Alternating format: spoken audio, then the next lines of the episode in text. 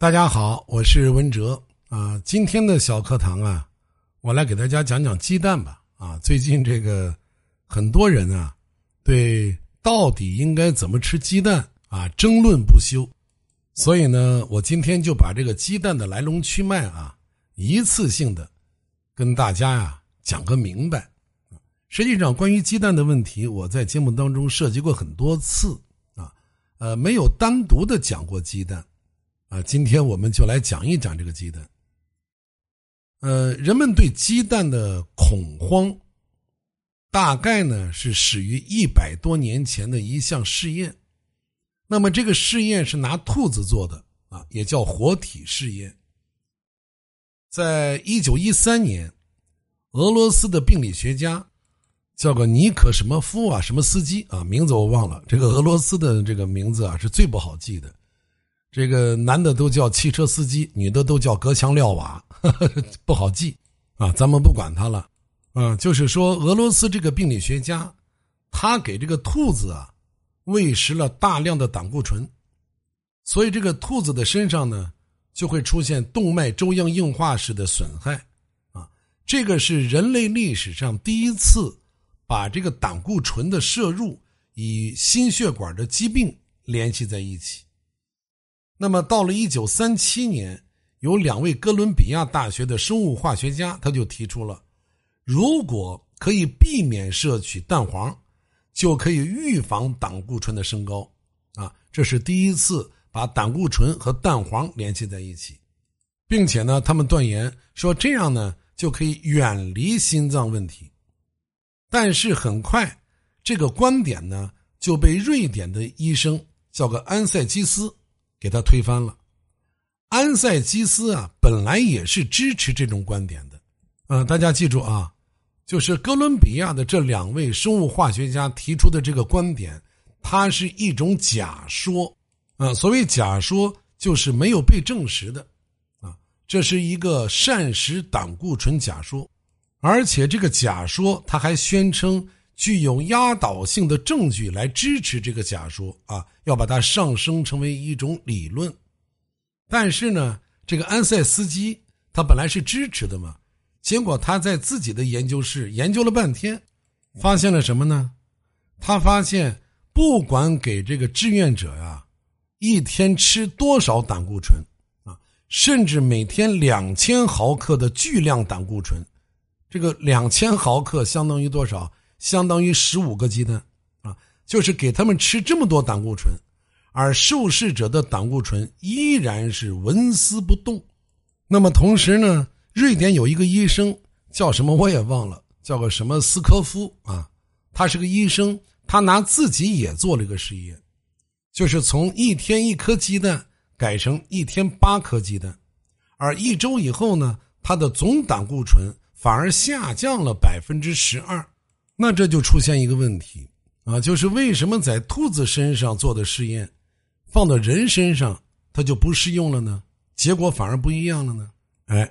这个所有的科学呀，它都是要经过一些波折的啊，要经过发展，要经过验证的啊。人类的进步就是不断的在否定自己的错误啊，科学才得以进步啊。当时的这个实验结果。就是忽略了人和兔子的本质不同，啊，兔子是什么动物啊？兔子本来是食草动物，啊，所以它在平时的饮食当中是吃不到任何胆固醇的，啊，也就是说，胆固醇类的食物不是人家兔子的食物，所以你强行的给这个兔子进食一些胆固醇，它的身体就不会有调控机制。但是人类跟兔子不一样啊，我们的身体每天会制造出大概一千到两千毫克左右的胆固醇，啊，相对于我们从膳食摄入的比例来说是很低很低的，不足百分之二十。而且人类以及其他杂食动物的身体都具有调节胆固醇的能力，也就是说，当你吃多了，身体会给你少制造一些。而当你吃少了，身体就会给你多制造一些，啊，人是有这种调控机制的，啊，尽管这个在五十年代啊，就非常富有盛名的科学家安塞基斯啊，他自己知道吃胆固醇呢不会影响血胆固醇。啊，他自己做过实验嘛，但是他并没有替胆固醇发声，结果就造成了美国的膳食指南在一九七七年的时候，大家记住这个时间啊，一九七七年的时候，在没有任何有力的科学证据的支撑之下，就把这个胆固醇的建议摄入量每天限制在三百毫克。就相当于啊，吃不能超过一个鸡蛋，啊，一九七七年距我们现在并不遥远，但是我们来看一下咱们国家的这个现状啊，一九七七年，我们国门还没开放呢，看过电视的人都少而又少，那个时候我们最多听广播，啊，这个国外的一些信息啊，它是传不进来的，啊，好的坏的对的错的都传不进来，我们什么时候才开放国门呢？一九七八年以后，对不对？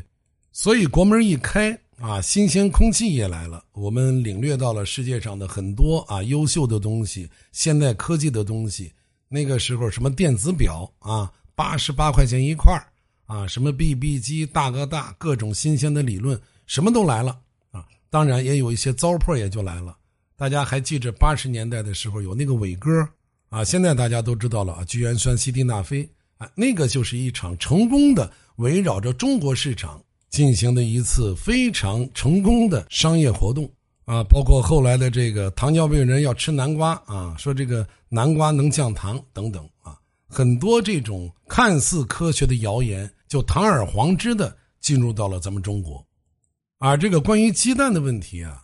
它是一个彻头彻尾的谎言，这个谎言不但欺骗了我们中国人。他把全世界的人啊，包括美国人自己都欺骗了，啊，美国的膳食指南一直到了二零一五年啊，也就是仅仅六年之前才取消了这个限制，但是我们都有这个第一印象啊，我们到现在你看很多女同志不吃蛋黄，这个很多老年人不吃蛋黄，对吧？就是已经形成了一种强大的心理惯性啊，你让他说。为什么不能吃蛋黄呢？他一定会告诉你，因为胆固醇高啊。我们看那个小品，贾冰演的那个，对吧？啊，我们现在已经默认了这个理论是正确的。实际上，这个理论的出台完全是一个个人行为。这个人呢，是当时美国撰写居民膳食指南委员会的一名成员，他叫莫特恩。他个人呢，对什么肉类啊、乳制品啊，包括这个蛋类啊。他是持怀疑态度的，所以他是基于环境和伦理的因素，他对这些产业也是持反对观点的，所以他将私人的情感优先于科学，啊，以一己之力影响了这个世界，啊，他生气的在膳食指南上明确了胆固醇的摄入上限，那最终就成为了医生要求病人们遵从的医嘱。那到了一九九九年，哈佛大学的教授叫个法兰克，他发表了一篇论文啊，他们查了十二万人的饮食与心脏病的关系，发现吃鸡蛋与心脏病没有具体的联系。那么，同样时间到了二零一三年，这个英国的医学期刊呢也发表了一篇论文，整合了十七份多达三百零八万人参与的研究，发现这个鸡蛋的摄入。与心脏病没有发生任何关系，而在一年之前，也就是去年的五月份，刊登在英国医学期刊的一项研究更是炸了锅，啊，这个跟咱们中国就有关系了，因为咱们中国的科学家也参与了一项试验，北大公共卫生学院的教授李立明团队与中国医学科学院联合英国牛津大学合作研究发现。五十一万两千八百九十一名中国人当中，每天摄入鸡蛋的人群，心血管疾病发生率的风险降低了百分之十一，缺血性心脏病的风险降低了百分之十二，出血性的脑中风发病率的风险降低了大概四分之一，四分之一啊，也就是百分之二十五左右。其实啊，不仅仅是这几篇文章啊，为这个鸡蛋平反了。还有几十篇研究论文发现，在有这个高血脂、糖尿病、心脏病史的六十岁以上的人群当中，一天吃一到两个鸡蛋都不会增加心脏病的风险。啊，鸡蛋的营养成分我们以前也说过啊，鸡蛋除了富含人体所需要的各种氨基酸，包括维生素 A、D、K、E 以外，还有一些重要的营养素，比如丰富的 B 族维生素啊，比如胆碱，比如叶黄素和叶酸啊。一颗小小的鸡蛋居然有二十种以上的营养成分，所以这个医学界、科学界、营养学界啊，在这几十年的争论当中，最终发现，原来这个鸡蛋呢。几乎是全世界营养密度最高的食物，不过也确实有少数人呢对这个食物胆固醇摄入它的反应比较强烈，但是这绝大部分都是由于遗传基因造成的，而正常人完全能靠自身去调节食物当中的胆固醇，所以关于这个站不住脚的啊鸡蛋带来过多的胆固醇的科学假说已经被推翻了，所以如果你或者你身边你的家人。还有人在害怕吃鸡蛋或者吃鸡蛋黄，你就赶快呢把我今天讲的这个去告诉他们啊，以免我们一错再错。好，谢谢大家，咱们今天的小课堂就讲到这儿，我们下堂课再见。